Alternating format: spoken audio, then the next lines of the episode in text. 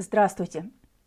В литературной закладке этажерки стихотворение Константина Яковлевича Ваншенкина «Мальчишка», известное и любимое многими. Кто-то из слушателей, вернее слушательниц, вспомнит, прослушав его свою первую влюбленность. Кто-то достанет из шкафа старую тетрадь с записанными в нее стихами и перечитает эти строчки. Почему я так говорю? Потому что блокнот в коричневом переплете из юности лежит сейчас передо мной. Он был грозой у нашего района, мальчишка из соседнего двора. И на него с опаской, но влюбленно окрестная смотрела детвора. Она к нему пристрастие имела, поскольку он командовал везде, а плоский камень так бросал умело, что тот, как мячик, прыгал по воде. В дождливую и ясную погоду он шел к пруду, бесстрашный, как всегда. И посторонним не было прохода, едва он появлялся у пруда. В сопровождении преданных матросов, коварный, как пиратский адмирал, мальчишек бил, девчат таскал за косы и чистые тетрадки отбирал.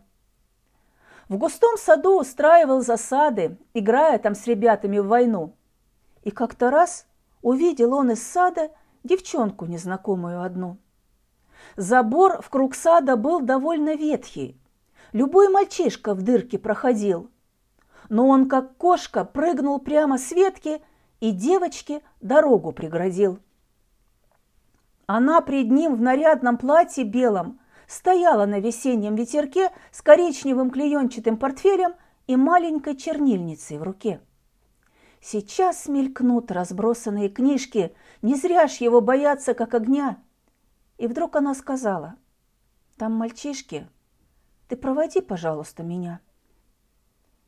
И он от изумления немея, совсем забыв, насколько страшен он, шагнул вперед и замер перед нею, ее наивной смелостью сражен.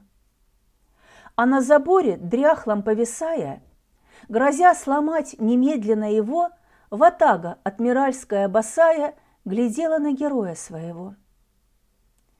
Легли на землю солнечные пятна. Ушел с девчонкой рядом командир.